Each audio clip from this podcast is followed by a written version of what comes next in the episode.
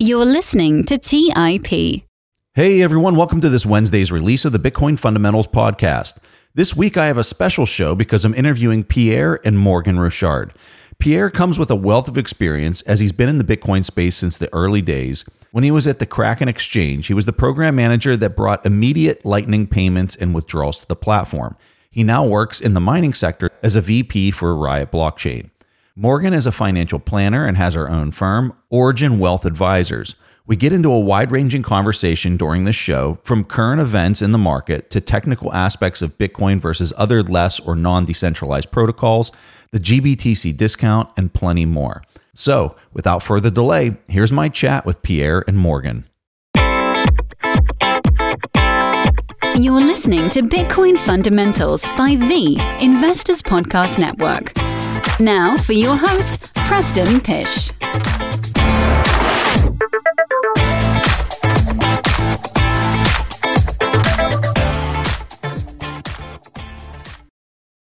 Hey everyone, welcome to the show. I'm here with Morgen and Pierre. Guys, great to have you together on the show. I'm kind of excited about this. Well, I know we've both been here individually, but happy to be here as a couple. I love it. Fun when both the Rochards are together.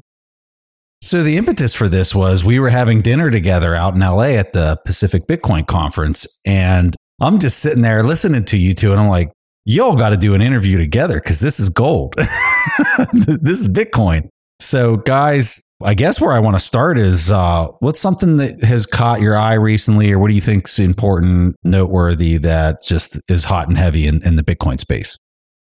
I don't think this is important, and it's not in the Bitcoin space. But SBF just got arrested uh, before we hopped on to this podcast, so I feel like we should bring it up. I have lots of mixed feelings about it. I think there's lots of different angles to the story. But overall, I just feel like we were warning about SBF being a charlatan, frankly, long before uh, he ever had his company explode or be under suspicion of crimes. But in any case, I think that there's this long track record of people who are in the crypto space and who are anti Bitcoin and they generally turn out to be criminals or just incompetent. So continuing the pattern there.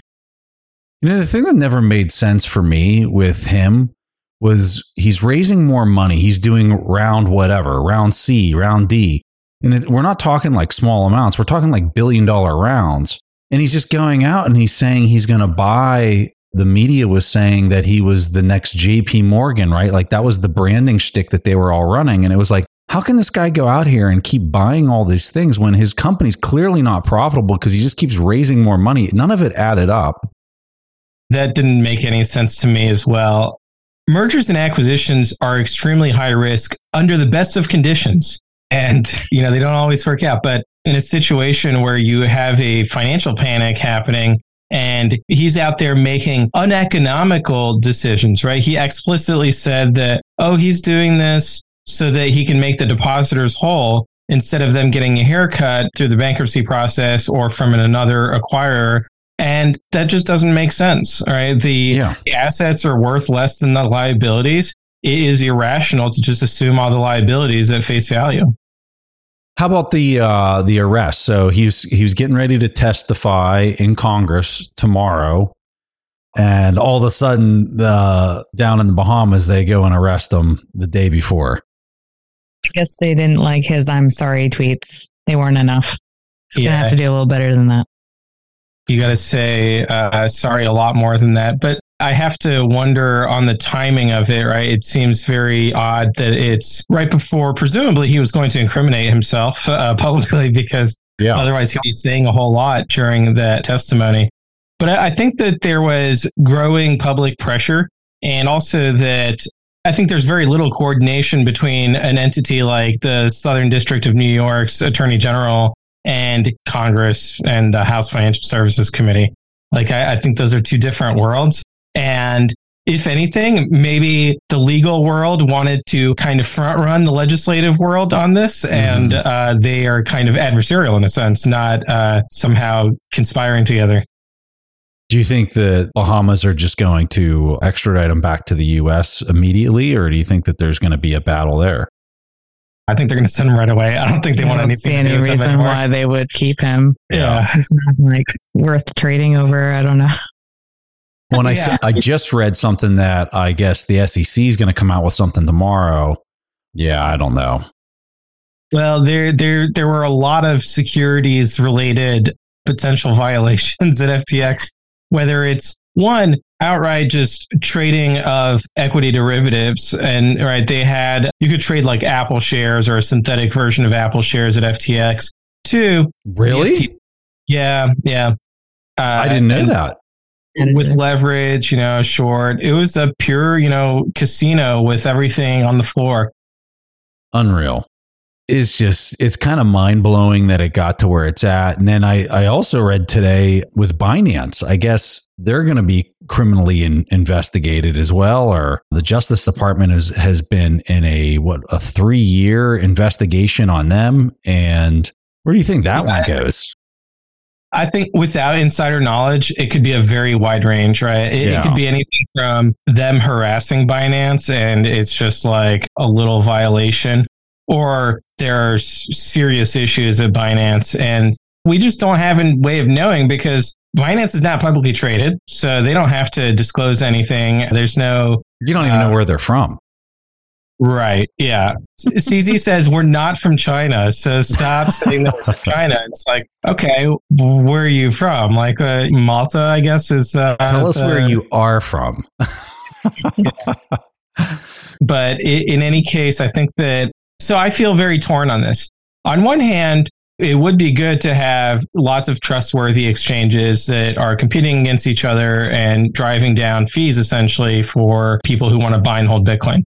On the other hand, having exchanges kind of be a little bit shady encourages people to hold their own keys. And so it encourages people to withdraw their Bitcoin after they've purchased them rather than leaving them at the sort of kind of shady exchange that seems to be under criminal investigation. I have mixed feelings about the reputation and, and what's going on there with exchanges. I would say that there's still plenty of reasons, even if the exchange is on the up and up, right? There are exchanges here that are, I would say, more on the up and up than, let's say, a Binance and serious, of course, an FTX. But that exchange can still misallocate capital. And they still live in the fiat world where interest rates are, you know, we're close to zero, where cash is just sloshing around in the system where people at higher levels in the top are may- not necessarily making the right decisions as far as what the business should be investing in, especially if, you know, they have sort of crypto brain rather than having, you know, Bitcoin on their mind and how they can actually improve their core product rather than adding all these ancillary crypto style services. I think from that perspective, yeah, it does. It's more of a jump though, right? Then, okay, the shady exchange, I probably shouldn't leave my coins here. But meanwhile, an exchange that's on the up and up can still make bad investments, which could then still lead them to a place where they could potentially want to take customer deposits or be tempted to do so. And then therefore find a way to do so. So if you're leaving your coins at these places, you're still at risk. 80,000 Bitcoin, like not negative 80,000 Bitcoin on the balance sheet. At least that's what we're, we're told. I mean, that is some significant amount of Bitcoin that are missing that were paper Bitcoins. What are your thoughts on the other potential paper Bitcoins that still exist that haven't blown up? How about moving forward? How do, how do we guard against things like this? What are some of your thoughts in this area? First of all, it's impossible to know, you know, with any level of certainty of third-party custodians whether they are 100% backing their their Bitcoin liabilities with Bitcoin assets. Second, there are entities where we can have more confidence, or we can, if we're thinking about it on a spectrum of uh, just total bozos like FTX or Celsius, and then a little bit more certainty was like the block fives, right? Where people were presumably managing their risk a little better. Although with what has come out about these unsecured loans and all this, I now, you know, BlockFi clearly is under question of whether it was legit hmm. or not. They were making questionable international loans as well. Yeah. But then you've got companies like Coinbase that are publicly traded and they disclose all of their information and they have auditors walking around the building. And then entities like GBTC and, and Grayscale, where if anything, I would actually argue GBTC is kind of a reverse of paper Bitcoin in the sense that they seem to have more real Bitcoin in terms of value than the value of the shares that are trading at a discount relative to that. But the only way to have any confidence in you actually owning Bitcoin is to withdraw the Bitcoin to your own private keys, whether it's in the form of a single signature hardware wallet, a software wallet on your phone, or a multi sig with hardware and software, and then verifying that withdrawal with your own Bitcoin node. Anything less than that, you are trusting a third party. Like that's just how the system operates. I want to read a quote. So Doomberg, I'm I'm assuming you guys are familiar with Doomberg. He recently wrote something on GBTC.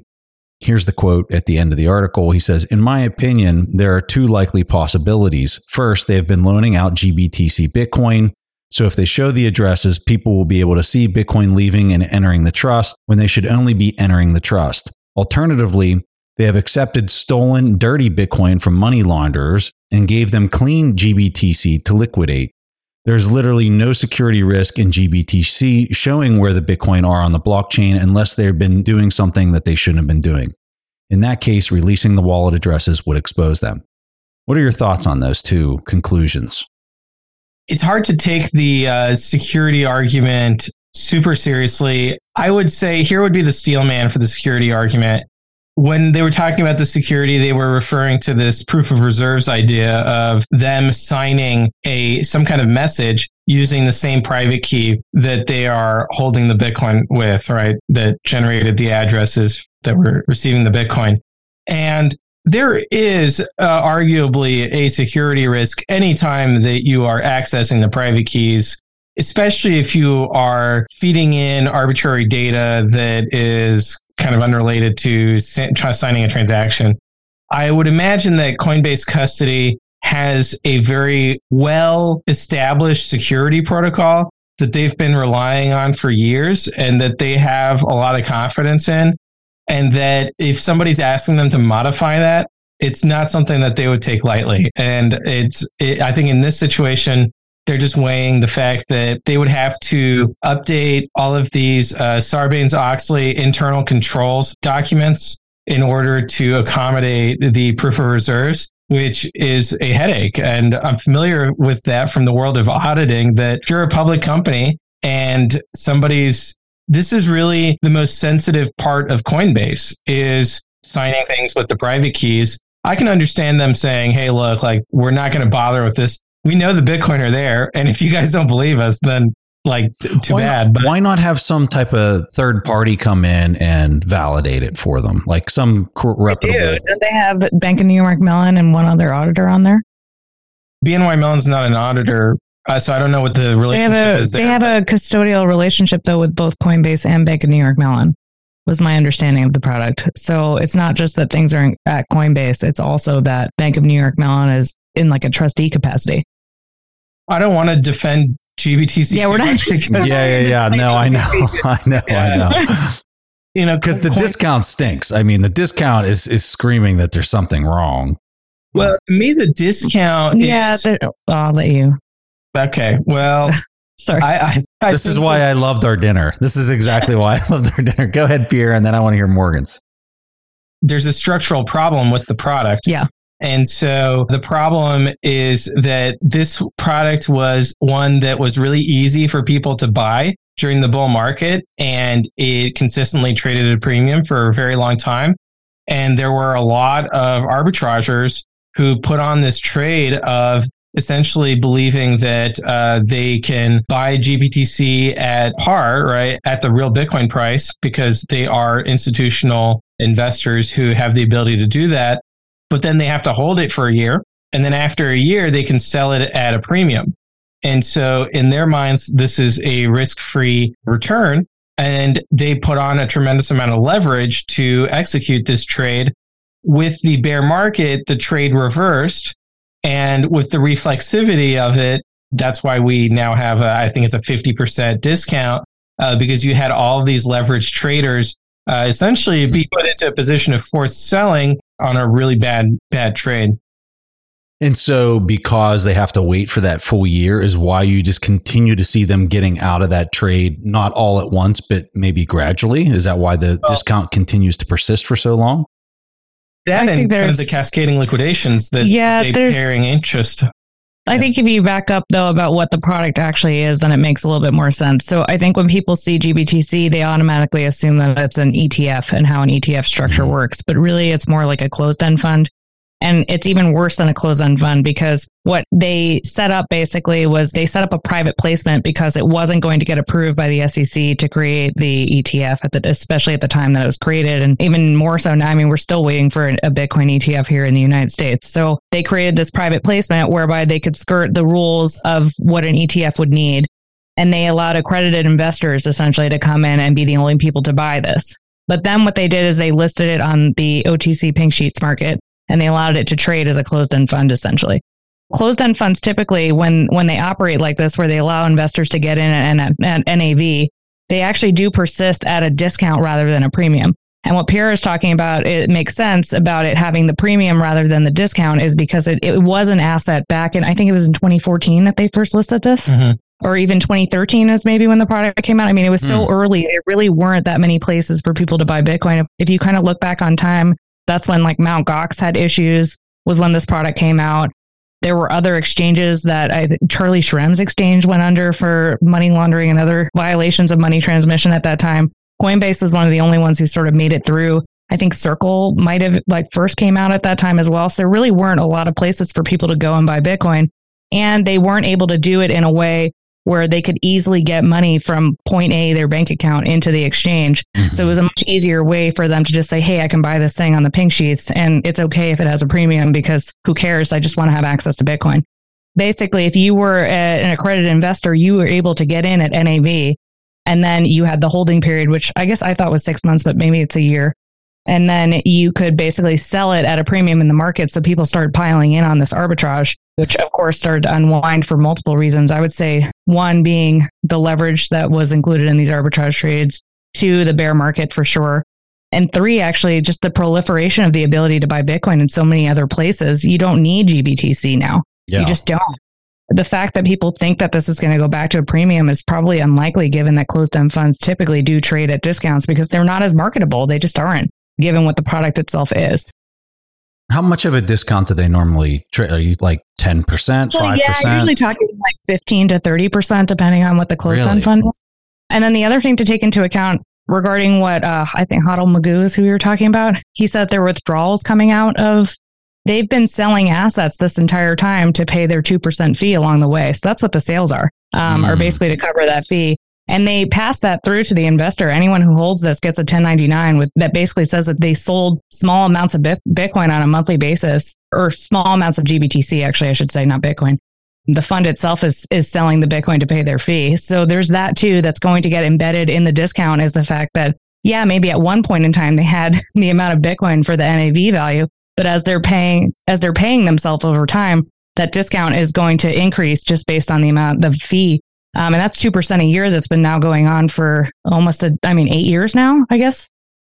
Going back to the paper Bitcoin discussion where we were saying that FTX had 80,000 paper Bitcoins that went poof and were already sold into the market, whether people realized it or not.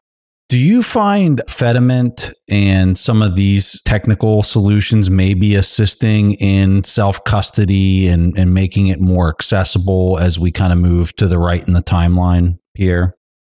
My perception of Fedimint's strength is kind of for the low value payments related custody. And mm. for high value, I think that you'll always want to have something very simple with just your single signature or your multi sig. And I think that so you we, see it more so you see it more of from an adoption standpoint in low income markets and things like that, where it's really going to have the most impact as far as user adoption rates. Was that correctly? Yeah, although not just low income, I, I think that even in developed economies, there's a place in the market for uh, Fedimint, kind of just your checking account in a sense. It's arguably it has interesting trade offs with regards to a Lightning wallet maybe you wouldn't have to worry about inbound and outbound capacity and channel Mm. management with Fedimint. And you're just trading for, frankly, having to trust a third party a little bit more, but far less than, for example, a custodial wallet at an exchange or anything like that. These are really granular trade offs. And I think that it's just going to take the market process to see where people end up. But I don't think that there's a trade off where it's like easier to understand or easier to use. The I think that if we look at the UX, my friend Skylar had a tweet yesterday of the UX of writing a check. And he was like, there's no way people are going to write checks. It's, uh, you know, it's just crazy that you have to write the number twice. Like, what? This doesn't make any sense. And whose handwriting is perfect? Like, I think that every new technology has a learning curve to it. And there's a lot of hand wringing in Bitcoin about, oh, is this technology simple enough for people to learn? Or do we have to figure out something that a smoother learning curve? And part of it, I think it comes up a lot more during the bear market where people are just really desiring to increase adoption so that the price starts going up and they are looking for all sorts of creative solutions there. Let's take a quick break and hear from today's sponsors. The dream of owning a vacation home can be daunting. From finding the best guests to the maintenance to organizing the cleaners after every guest stay. With Vacasa, they make that dream into a reality.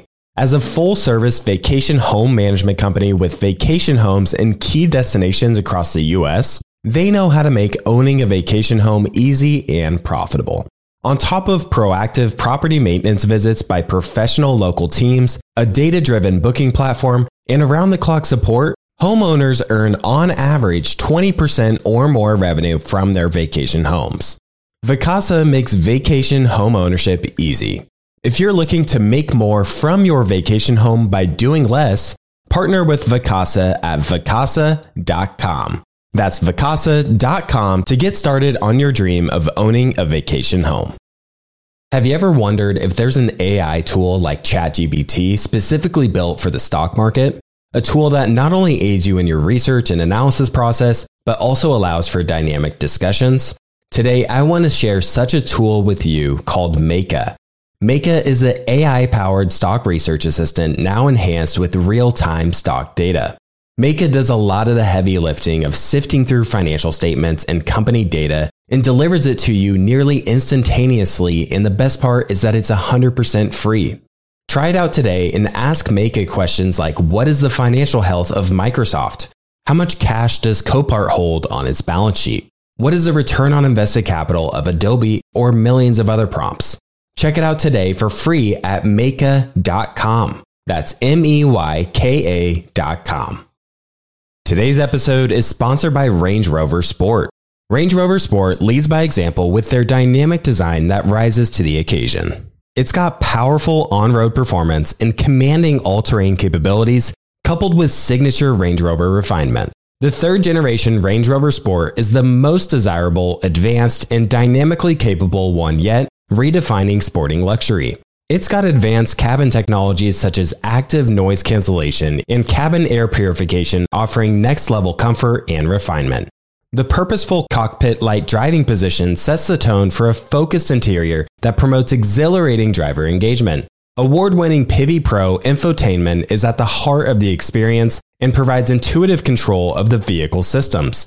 You can enjoy a dynamic drive and total comfort with optional 22 way adjustable, heated, and ventilated electric memory front seats with massage function. Design your Range Rover Sport at LandRoverUSA.com. That's LandRoverUSA.com. All right, back to the show. Morgen, what are your thoughts on the broader markets? Uh, just kind of stepping away from Bitcoin a little bit. How are you viewing the? I mean this this year's been pretty brutal, but we did have a bounce here recently. But more on on like long term, looking at it, like what are your thoughts? I wish I could be optimistic, honestly. I think it's one of the the greatest gifts that God ever gave me was to be married to Pierre because uh, he's one of the most optimistic people I know. And it keeps me from being like negative Nancy, I guess. but it's a hard backdrop, right? I mean, Yeah. we're in, we're still in an inflationary environment, which I think is being sort of controlled by sales of oil, uh, which at some point we're going to run out of the ability to do so. The Fed does need to hike interest rates, but I mean, we've got so much government debt relative to any other period in time that it seems simply impossible that they will actually be able to raise interest rates my accelerationist husband over here thinks that it would be great because then we'll get to live in our Bitcoin world much faster if we don't have interest rates rise. But it also just seems like we're in an environment where they're sort of dead set on raising them despite consequences. And therefore seems like maybe they'll crash markets and the real estate market as well in order to achieve ends or maybe start doing so and then push forward and then have to pull back is probably more likely a scenario that happens. But in the meantime, I mean, it seems to me like volatility is probably around to stay for a while. That like the real estate market has certainly cooled off. Housing is unaffordable now for people. Yeah. Um, yeah, isn't it? It's gotten yeah. crazy. It's yeah. done. I mean, just based on the fact that prices really haven't come down all that much. They've come down a little bit. It's cooled off. It's definitely not a seller's market anymore. But with where interest rates are, I mean, people's housing costs are, are basically doubling if they want to go move. So you have a bunch of people who are basically stuck in their houses. So hopefully they like them. And if they don't, right, then they really can't move. And then people who, you know, for life reasons or anything else are going to be forced to move and take these new interest rates, right? It's going to be unaffordable. So I think that it does lead to more consumer debt, unfortunately. But I guess in an inflationary environment, that's not necessarily the worst thing.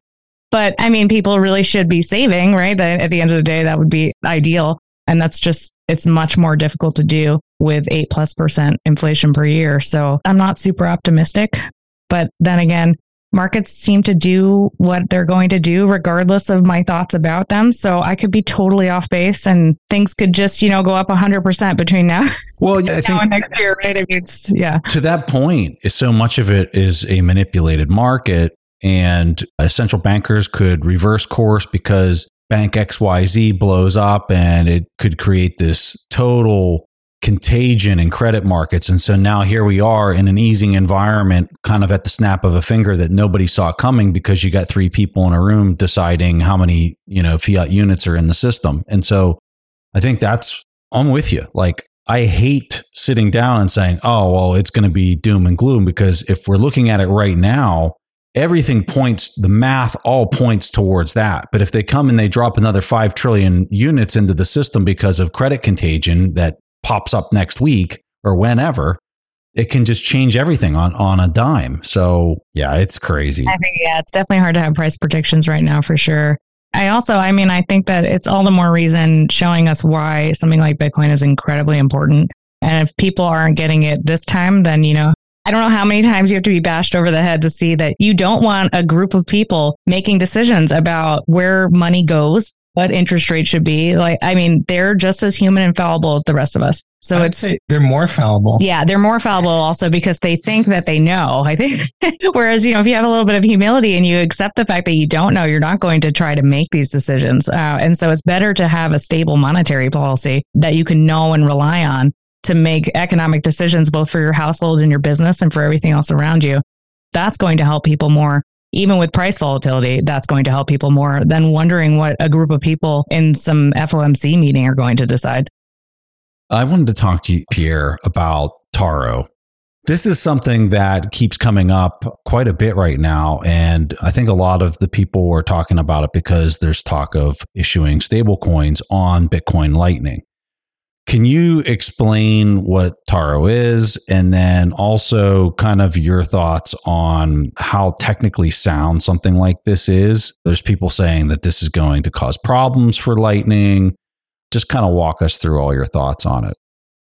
The concept is that basically you would be able to issue any kind of asset using an on chain Bitcoin transaction that is creating a special kind of output. And then you would be able to transfer that asset in a Lightning channel. As far as I can tell from a technical perspective, it, it works fine. To me, the, the real questions are on an economic and kind of almost legal level. And, And um, utility. utility. Well, I would put utility under economic, Mm. but Low. Sorry, you go. yeah, there's a lot. There's a lot to unpack on this topic. First of all, just in terms of asset issuance, there has been asset issuance, quote unquote, on Bitcoin before. Point to like Counterparty, for example. And I find asset issuance to not be interesting because I think that it distracts from BTC, from Bitcoin, the money. Anytime people talk about asset issuance on top of Bitcoin, I kind of roll my eyes because to me, it's just, it's neither here nor there in terms of how important it is for the world because, you know, fix the money, fix the world. The other part, uh, I don't know if you wanted to respond to that. Well, yeah. So when we look at stable coins to date, there's obviously a huge amount of demand for stable coins, especially if you go into, we'll just use the terminology, third world nation states that just want access to some type of sound currency relative to their local currency, which is a disaster. They want to hold something that can protect their buying power as they're paying expenses each month. And so when we look at stable coins across all these other protocols, whether you're talking about Ethereum, Tron, all whatever they are, right? I don't know what the number is, but we're probably talking 60 to 100 billion dollars in stablecoin issuance. When I talked with you out in LA, I didn't know the, the answer to this question, but I asked you is I said, how much if I wanted to send you one dollar as a stable coin on the Ethereum network? I said, how much would the fees be for that? And you laughed at me and you said it'd be about five dollars. And then I just, I was aghast. I couldn't believe that to send a small transaction in a stable coin would have such enormous fees to do something like that. So when I look at this, I suspect the fees are extremely low on Lightning to send a $1 stablecoin over the Taro protocol. Is that correct? And, and do you see value there? Let me just clarify that that high fee was in reference to on the Ethereum network. And it turns out there's a lot of Tether stablecoin activity on Tron because Tron is the low fee uh, network and it's uh, kind of, you call it the Bcash of Ethereum. And just as centralized on both of them. Cor- centralized, correct. Yeah. yeah. Become more centralized. And it's a knockoff of, of Ethereum, right? It's all the same kind of underlying engineering, which is really convenient for folks. But the fascinating thing is that I get DMs on Twitter from people who have gotten scammed by an impersonator of mine or of my employer. And they got scammed out of a stable coin on Tron, right? They, it wasn't out of Bitcoin that they got scammed. And also people just like asking me for, for money. And, you know, that's, they always send me a Tron address and ask for a stable coin. So without a doubt, there is demand. I'd characterize it as there is demand for dollars everywhere in the world. It is a known brand. Well, for now. And the convenience of having this be digital is tremendous. And especially having it be permissionless. So you don't have to have KYC AML bank account. Instead, you just generate a private key and you can receive dollars. Now, I think that it's important to recognize the regulatory arbitrage happening here, which is that normally when you're looking at ACH or wire transfers or SWIFT, there's KYC AML involved, right? Where both the recipients and the senders are known to the banking system. And the stable coins on blockchains, somehow, someone somewhere decided that there's an exception uh, for uh, this rule. And there doesn't need to be any KYC for sending a stable coin uh, from one wallet to another. Mm. Now, that is a reversible decision, right? So tomorrow, the authorities, the regulators, whoever, could shut down the bank account of any stablecoin issuer and say, hey, look, like you guys are operating this network and you're not complying with AML KYC. So you're shut down. So that's the centralized stablecoins. And then you have the decentralized stablecoins like Which Terra. still have those dependencies that you're referring to, right? So you're saying no matter what, it's going to be centralized at, at some point. So whether you're using a decentralized protocol alongside with the centralized uh, stablecoin issuer, you're still centralized. Right. We regularly see stablecoins get frozen on Mhm. chain, right? Mhm. So it's not like it's a free for all. At the end of the day, the stablecoin issuer is the one who decides who is actually holding the asset or not. For example, when Ethereum had its hard fork with the merge, USDC came out and said, Hey, look, all of the USDC that is on the proof of work chain is no longer valid, and we won't honor that. Only the USDC on the proof of stake chain is uh, real USDC. It is 100% centralized. There are the algorithmic stablecoins, and the problem with those is that they just blow up like Terra did with Luna. Those, those just are perpetual motion machines that don't work. And then you have folks like Maker. And when you look under the hood, basically it's they have 70% of their portfolio is USDC. So it's a centralized stablecoin. And then 30% of it is some variety of other crypto assets. And then it's worth a dollar. This is basically mm-hmm. repackaging centralized stablecoins into decentralized wrapping paper, but that would not work out very well if USDC was to be frozen by the regulators or whatever. It's so. The fun- other point. I'm sorry, Oh, I was I was just laughing because like anytime I feel like I might have a different opinion than Pierre, and then I hear his rationale why, I always then revert to to his same opinion. Go ahead, Morgen. What do you got? the point you made to me that I really liked when I was asking you about Taro was the Ripple argument. That basically Ripple's argument a long, long time ago about why they were valuable was that they could take fiat, roll it over the Ripple rails. So you go from fiat to Ripple and then back to fiat, and your fiat gets there very quickly and will be the rails that get your fiat there. When you brought that up, I mean, it's just so, it's exactly, it literally is what Elizabeth Stark was saying in her interview about Taro is that we could be the rails for fiat. And so you're just thinking to yourself, okay, why do I want to go from fiat to Bitcoin to Bitcoin to Bitcoin to fiat? Like, why why are we doing this to ourselves truly? And and Ripple didn't have a use case back then. It doesn't have a use case now. And so I see the same fate for Taro, really. I want to preface this though with I have a tremendous amount of respect for Lightning Labs. Yeah.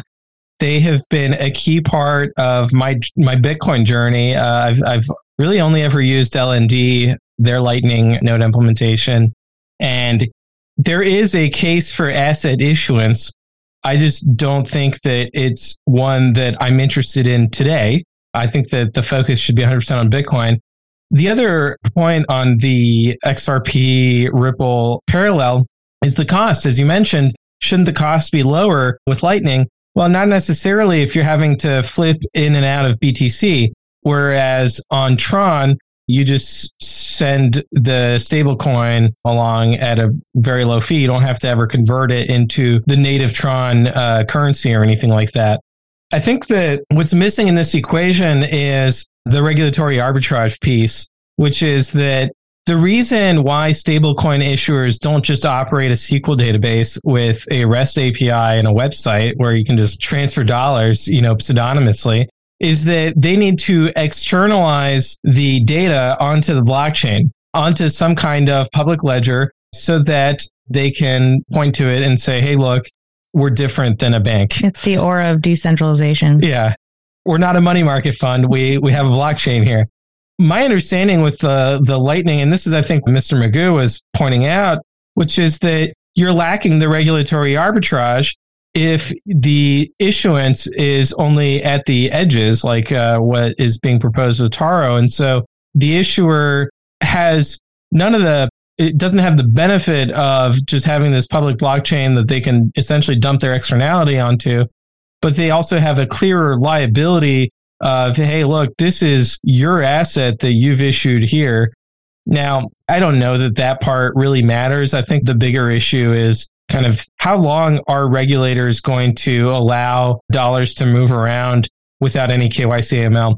One argument would be forever because this allows the dollar to maintain its position globally. Mm. And so essentially, this is a CBDC that is private, right? So it's a private company that issues it. But ultimately, in that bank account that is backing the centralized stablecoin, they are holding US treasuries. And so this is creating demand for US treasuries. And as we've discussed, there is a lack of demand for US treasuries currently. So the argument here would be that these stablecoins are, even though there is regulatory arbitrage, the regulators are in no hurry to crack down on it because from their perspective, this is actually beneficial to the overall financial system. And for people that might not be dialed into what you're describing there, so the idea is as inflation continues to run hot, or at least that's what, what many of us expect to happen, what happens in the treasury market is you have continuous sell off trying to chase after the um, in order to get the yields up to where these inflation prints are. So if that continues to play out, there needs to be a buyer of all these treasuries. And what Pierre is saying is these stablecoin operators become those buyers. They are the ones that uh, have to have something in a treasury that represents the, the digital token that they're issuing. So they become a natural buyer, which is very ironic. And I think what many might not ever suspect being the scenario becomes a convenient relationship for uh, the Fed, for stablecoin issuers, and for just buyers of, of treasuries worldwide for any large currency. Pierre, when I'm looking at this and you describe it as basically like two centralizations, one is happening at the stablecoin issuer, they're centralized. And then also at the protocol layer, they're also centralized.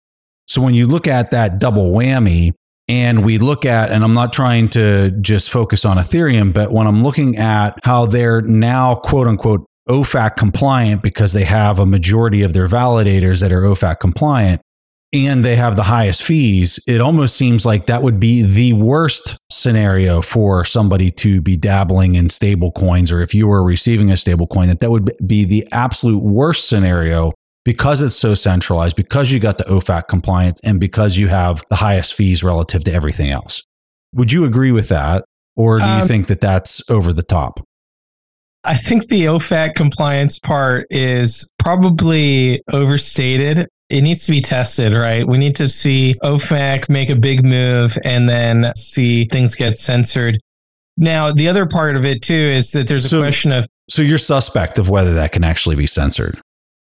I think that it could be routed around. And so, for example, even if it's like 90% OFAC compliant, all that means is that the OFAC violating transactions take longer to get into the blockchain because they've got to wait for somebody who's not OFAC compliant to pick it up.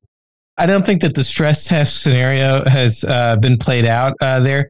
In my mind, Ethereum's centralization always has to do with the issuance of ETH. And so they're always going to have pressure to issue more ETH to increase staking yields. And that's where all the interests are aligned, except for the people who are not staking. But they're not part of the governance process either. Who cares about them? For the stable coins, I think that Tron is going to continue to be the premier blockchain. But the other part of it too is that there are significant network effects. And so the Lightning folks will say, hey, wouldn't it be nice if we built these network effects on Lightning? And so stablecoins are essentially a Trojan horse that allows us to have adoption of the Lightning network. And today they are adopting it for stablecoins, but then tomorrow Lightning network will, you know, be used with BTC. And so this is just a way of introducing people to Lightning, which is a plausible theory the problem is that these people have already been introduced to Tron. There's already an incumbent network here. And maybe they would switch over to Lightning, but they would have to have a value proposition where I don't see the value proposition yet. Uh, maybe it, will evolve and, and we'll have a different conversation. I would also point out I was skeptical of Lightning when the Lightning white paper came out in 2014. I read through it and I thought to myself, this is just far too complicated. I don't think it's going to work out. I have a terrible track record and uh, of judgment on this. I think it's important for people hearing all this because, you know, if people are joining us and they don't have a, a lot of depth in, in a lot of this stuff, they might be hearing this and saying, oh my God, like there's, so there's the competitor to Bitcoin. And I think for people that are in that scenario, you got to understand what Pierre's talking about here is he does not see Tron or any of these other things as a competition to Bitcoin. And, and don't let me take words out of your mouth, Pierre. If you want to state this differently than how I'm kind of summarizing for the audience, Bitcoin is a completely different value proposition of sound money versus what a lot of these centralized um, protocols are trying to just make it easy for people to basically create equity tokens, is what they're effectively yeah. doing. That's right. And the Bitcoin could have asset issuance on a native level inside the ledger. The reason it doesn't is that it's very resource intensive for running a Bitcoin node. And so we want to minimize the cost of running a Bitcoin node. And that means that we have to put on resource constraints, which means that we want the Bitcoin network, Bitcoin nodes, the Bitcoin blockchain to be a ledger for BTC and not a ledger for any other asset. As an accountant, this makes a lot of sense to me because if, if somebody came to me and was like, hey, we're going to have 10 companies using the same QuickBooks file. Like that's insane. Like, why would you not create 10 files, one for each company? You I wanna- can attest that even having two companies using the same QuickBooks file is no good. Given that I have two companies and I tried that one year and that was a disaster. And one of my businesses literally only had like five or six expenses for the year. So I can tell you firsthand that's not a good idea. Let's take a quick break and hear from today's sponsors. Kyle, you're connected with a ton of different investors and portfolio managers, and you're just really in the know on a lot of these things. How do you keep up with all the day to day headlines for your portfolio companies? Yeah, so I used to have a ton of issues with this, and that was until I started using Yahoo Finance. Really? What's so great about it? So Yahoo Finance is awesome. I have my whole portfolio entered and I can easily see all the top headlines to keep up with the recent news. And each day you get an overview of the major global events that might be moving the market. So I'm ready to easily pounce on any opportunities that come my way. What else can you do on Yahoo Finance's platform? They also have a number of cool features, including a tool that lets you link all of your investment accounts, analyst ratings, and independent research, as well as the ability to create customized charts. Well, now I know that the audience is really going to love this one. And I actually see they have 90 million monthly active users. For comprehensive financial news and analysis, visit the brand behind every great investor, yahoofinance.com. The number one financial destination, yahoofinance.com. If you're looking for the right franchise concept at the right time, an iFlex Stretch Studio franchise is the business for you. iFlex is the newest franchise concept from the founders of the Joint Chiropractic. With over 200 licenses already awarded to our regional developers, there's never been a better time to own an iFlex franchise in your market. An iFlex Stretch Studio franchise offers its clients the best in professional assisted stretching for one affordable price in one beautiful location. Even the Mayo Clinic says stretching can increase flexibility and improve your joints' range of motion, helping you move more freely. Prime regional developer opportunities and franchise locations are going fast. Don't miss this opportunity to get into this rapidly growing health and wellness business from the founders of the Joint Chiropractic. Find out more today. Call 888 994 3539 or visit iflexpodcast.com. Call right now 888 994 3539 or visit iflexpodcast.com. As many of you know, I love studying businesses and networking with business owners. The more I've studied businesses, the more I've realized that starting and scaling your business is easier than ever because of companies like Shopify. Did you know that Shopify powers 10% of all e commerce in the US? Shopify is the global force behind Allbirds, Rothy's, and Brooklinen, and millions of other entrepreneurs of every size across 175 countries. Shopify is the global commerce platform that helps you sell at every stage of your business, from their all in one e commerce platform to their in person POS system. Wherever and whatever you're selling, Shopify's got you covered.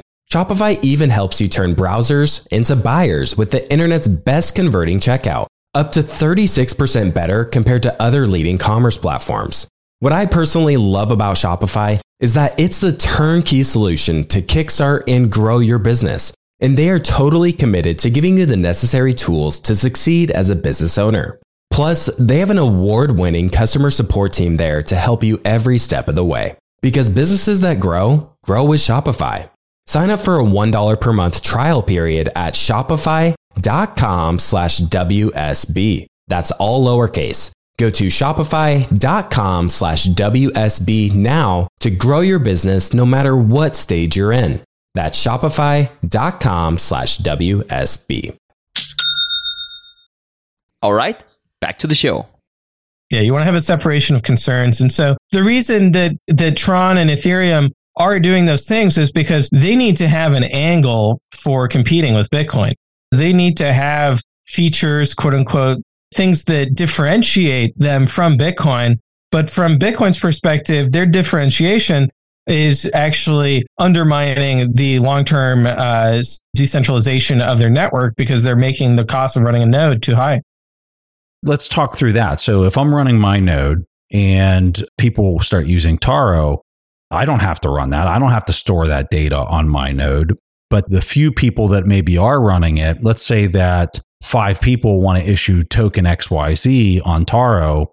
Now they have to have extra memory on their on their full node and what is it those five people are basically keeping the ledger of whatever token XYZ is doing is that how that works?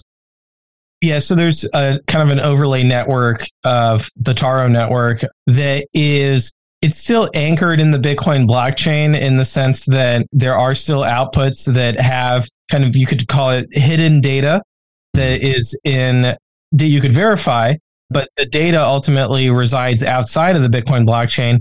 It's on this secondary network. And this is really, this goes back to the, the regulatory arbitrage is that if, if you're doing any kind of DeFi type stuff, you want to put as much data onto the blockchain as possible because then you can say, hey, look, this is all decentralized. And so I don't have any liability as a centralized entity. You know, we, yeah, sure, we deployed the smart contract, you know, Uniswap or whatever DEX or Compound and whatever DeFi protocol, but ultimately they want to not have any kind of regulatory concerns with these SEC or the CFTC. And the And way they, they, want do, quote unquote transparency because people love that. right. Well, I'm glad you put air quotes around that because I don't think anybody. I mean, if anything, it's like okay, it's bad for privacy, and now you know people are going to front run you. I, yeah, I don't know why people want transparency, but yeah, they, they don't. They don't. No, they it's just- think they want transparency. I, I, I really think that it's a way of rationalizing why this is all on chain. Mhm. Is oh, it's for transparency, but really it's about we want to avoid legal liability for unregistered securities and also unregistered derivatives in the case of CFTC regulations. You know, with Bitcoin saying, hey, look, you can't put any of this on chain. You can only put a very compact signature proof on chain, and everything else has to be off chain whether it's the business logic of the computation of the contract or keeping track of the asset issuance and all this. Well, that means that that, let's call it toxic waste, it has to reside on centralized third parties that now have legal liability with Mm. regulators. That I think is the challenge of building on Bitcoin is that you don't have as many opportunities to dump your toxic waste onto the blockchain as you do on Ethereum or Tron. So there's some serious nuanced take on what I think many in the community get all excited about. They share on Twitter. I know I share a lot of this stuff on Twitter because it's exciting news, but I think when you really do dig into it and going back to what your original comment was, is I see it as, as a lot of noise and it, and it maybe is a distraction away from sound money and, and all the incredible things that we, that we all know that uh, Bitcoin can bring to the world if, if we get enough people focused in on it. There's that- a reason they call Pierre the Orthodox Bitcoiner Yeah. I like that. because he stands by first principles. yeah. And that's important. But that was really good, Pierre. Morgen, we had a question uh, from the audience in reference to tax loss harvesting. This year, Bitcoin's down.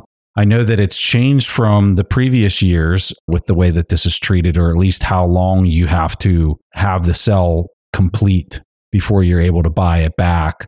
Talk to us a little bit about this and maybe some ideas that you have on tax harvesting in general, because I, I know the broader markets are down as well for people. The way tax loss harvesting works is that you are allowed to take a loss in your asset, provided that you actually take a step back from that asset and really come away from that asset. So originally the way that, that the loss rule was written was that you can't just sell your GE shares at a loss and then buy them back a second later. That would be considered that you were still holding it the whole time. And then it would be a disallowed wash. Uh, it would be, it would be a disallowed tax loss and it would be it would be subject to the wash sale rule, which would basically mean that you wouldn't be allowed to take that loss against your tax return. And so, in order to not have the wash sale rule apply to you, you have to be out of an asset for 30 whole days, and you can on the 31st day go back in and buy the asset. And so, removing yourself from the market for 30 days shows that you are no longer in that asset, that you've actually taken a loss, that you took a step back from the asset, and then you have taken some time to get your head back together before you go back into that asset. There are ways around this rule in standard markets. So what people like to do is, let's say, I don't know, they own some semiconductor stock, right? So they decide they have a loss on the semiconductor stock. They sell that semiconductor stock and they buy a different semiconductor stock. So that way they're still in the semiconductor market, quote unquote, but they are not out of the market for 30 days. And then people took that even broader to indexes. I'm in the S&P 500. I have a loss on S&P 500. Instead of buying back the S&P 500, I still want to be invested in US stocks. So I'll buy the Russell 3000 instead. And so thereby I'm not buying the same group of stocks. I'm buying a different group of stocks. I'm still invested and I don't have to be out of the market in 30 days. And should I want to sell that asset in 30 days and go buy the S&P 500 back, I can do so. In which case I can take a loss on my tax return. The losses that the government allows you to take, I mean, they're, they're not great. I'll put it that way.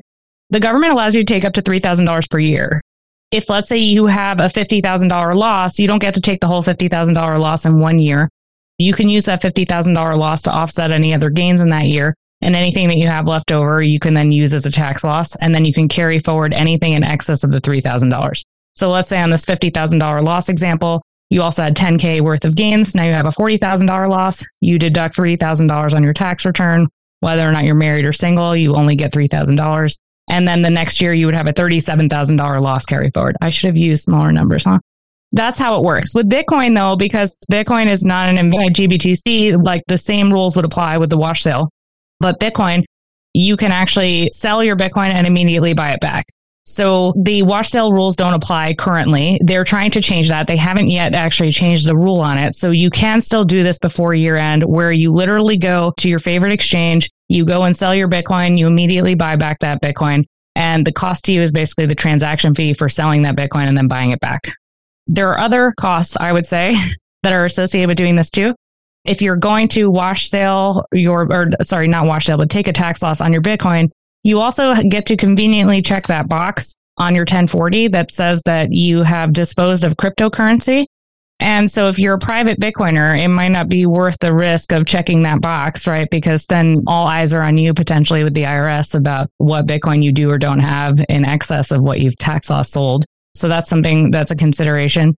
The transaction fees are not nothing. If you have one Bitcoin, right, and you and you sell it, maybe you pay 50 bips, right? You've got 0.995 Bitcoin and then you have to go and buy that back, you're going to have even less, right? You might want to replace that Bitcoin with by adding to your Bitcoin stack so you can keep it whole if you like whole numbers or if you don't care. But I would try to maybe replace those transaction fees because if like Bitcoin does become, let's say, a hundred trillion dollar asset class and you did some tax loss harvesting when it was $300 billion, that tax loss that you took $3,000 per year is going to look very expensive in the future potentially if you didn't replace the transaction fees. So I would say that that's probably the biggest trade off there as well.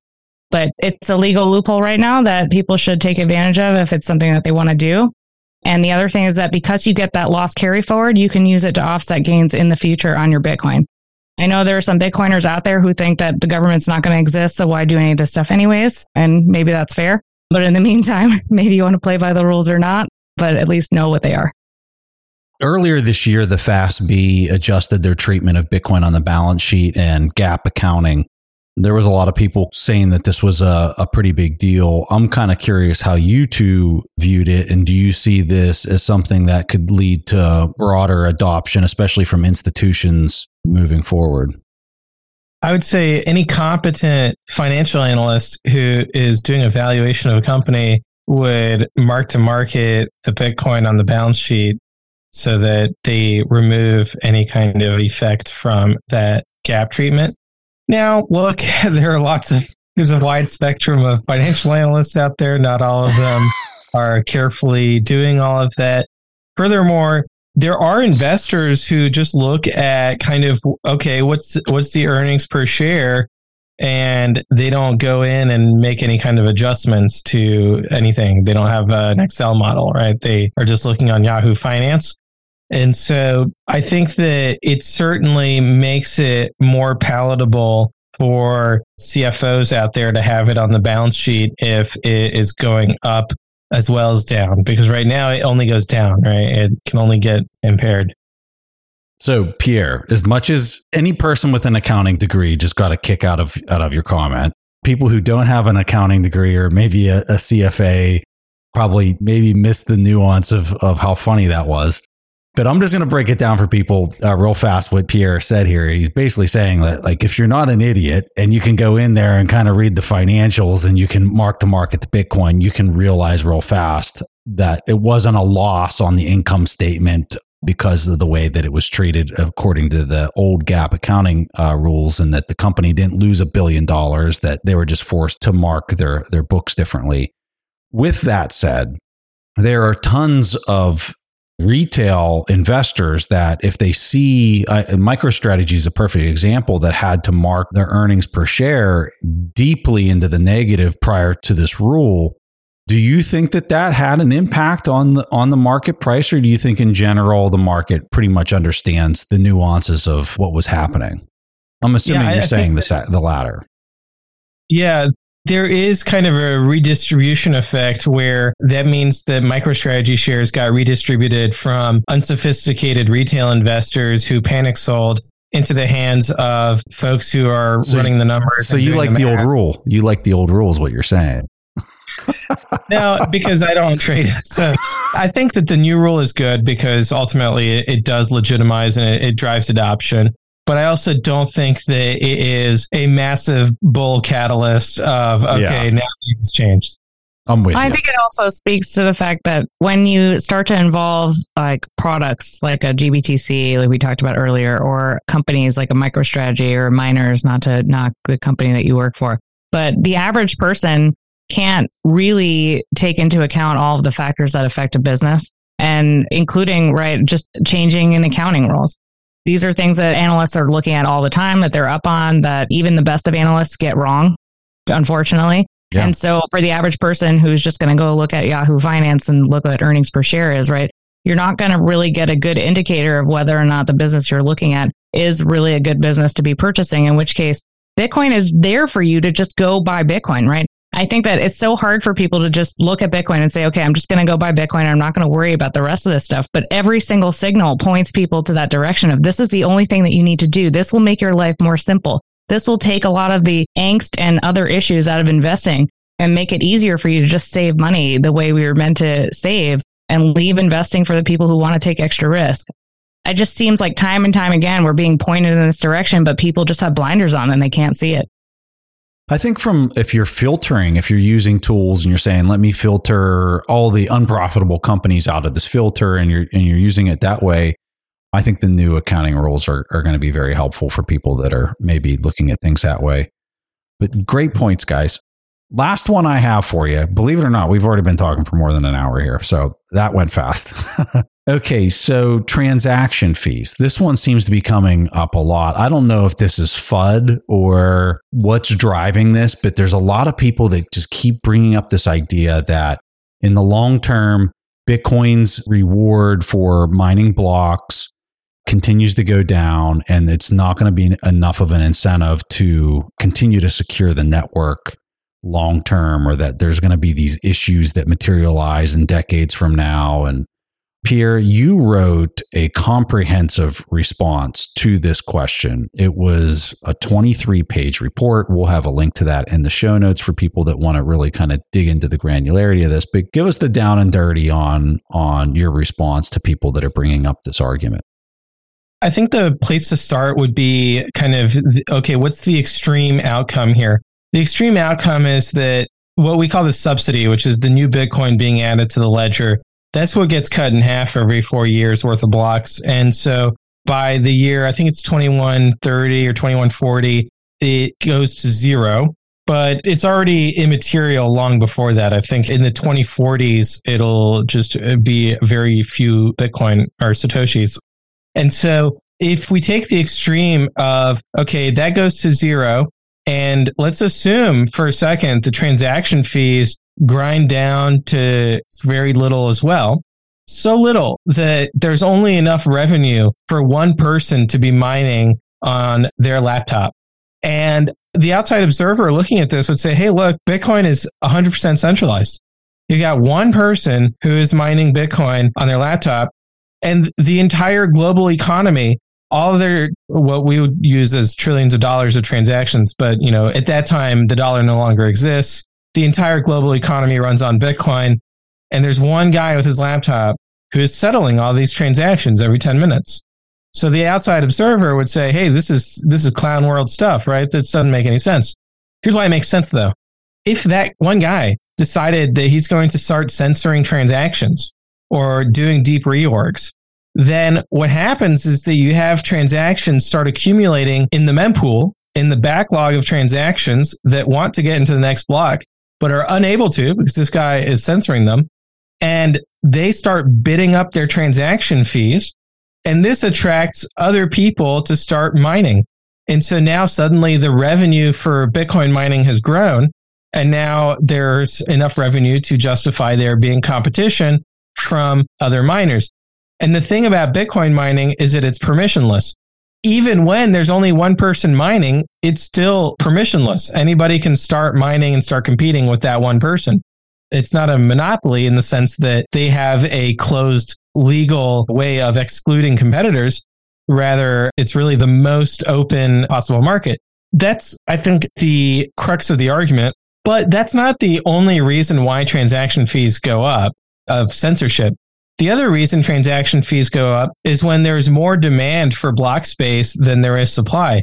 When you've got lots of people trying to use Bitcoin, people call it network congestion.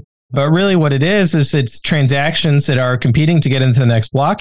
There's a limited amount of space in each block so that we can keep Bitcoin decentralized by keeping the costs of running a Bitcoin node low. And so when you have network congestion, the transactors are competing with each other by bidding up transaction fees, as we saw in 2017, but also in 2019 as well. Transaction fees did significantly go up.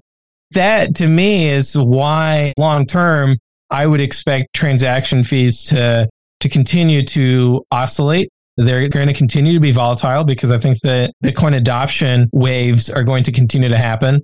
Eventually, we'll reach 100% adoption.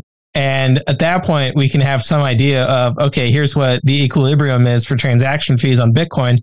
But it's not just a demand story either. There's also a supply story on the technology side. For example, SegWit increased the amount of block space supply significantly.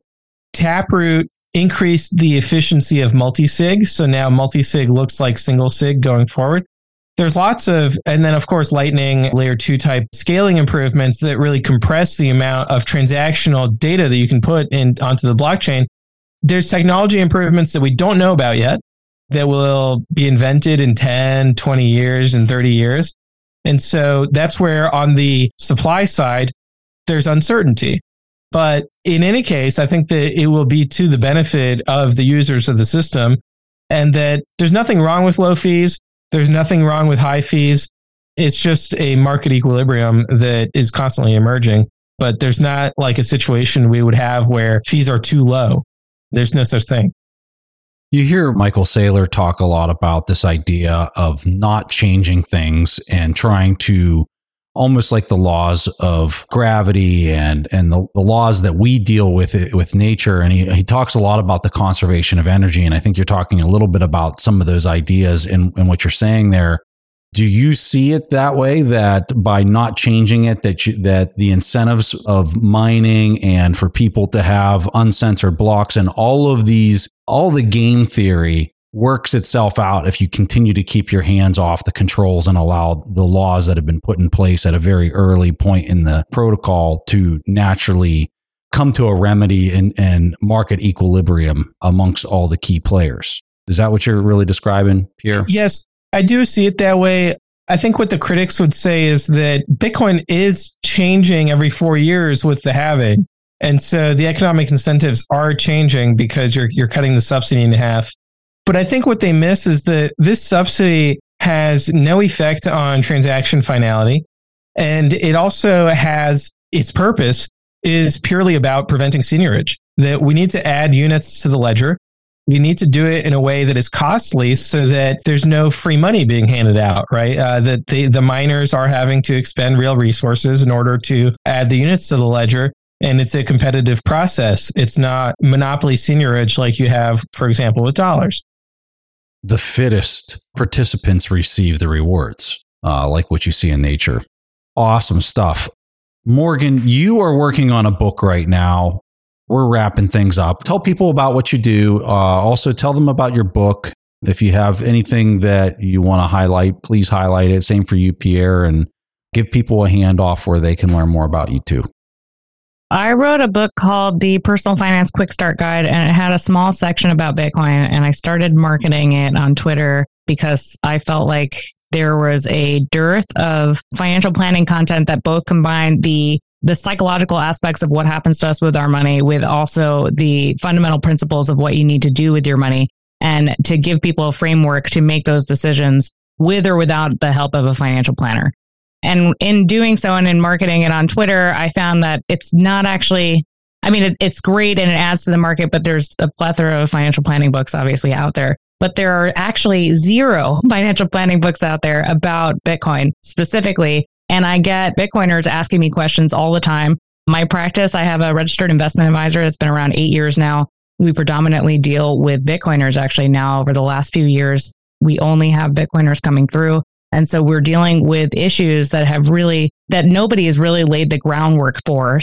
I'm feeling really excited about writing content that will hopefully enable many Bitcoiners to not only save lots of Bitcoin, but to also work out all of the financial planning issues that may arise as they grow and build wealth. So that's the purpose of the book. There's also going to be sections on concentration issues that should come up, hopefully, for people who own a lot of Bitcoin, right? Or own a little bit about a bit of Bitcoin that grows over time and dealing with how to approach retirement and other aspects of financial planning. So it should hopefully be a comprehensive guide to Bitcoin personal finance.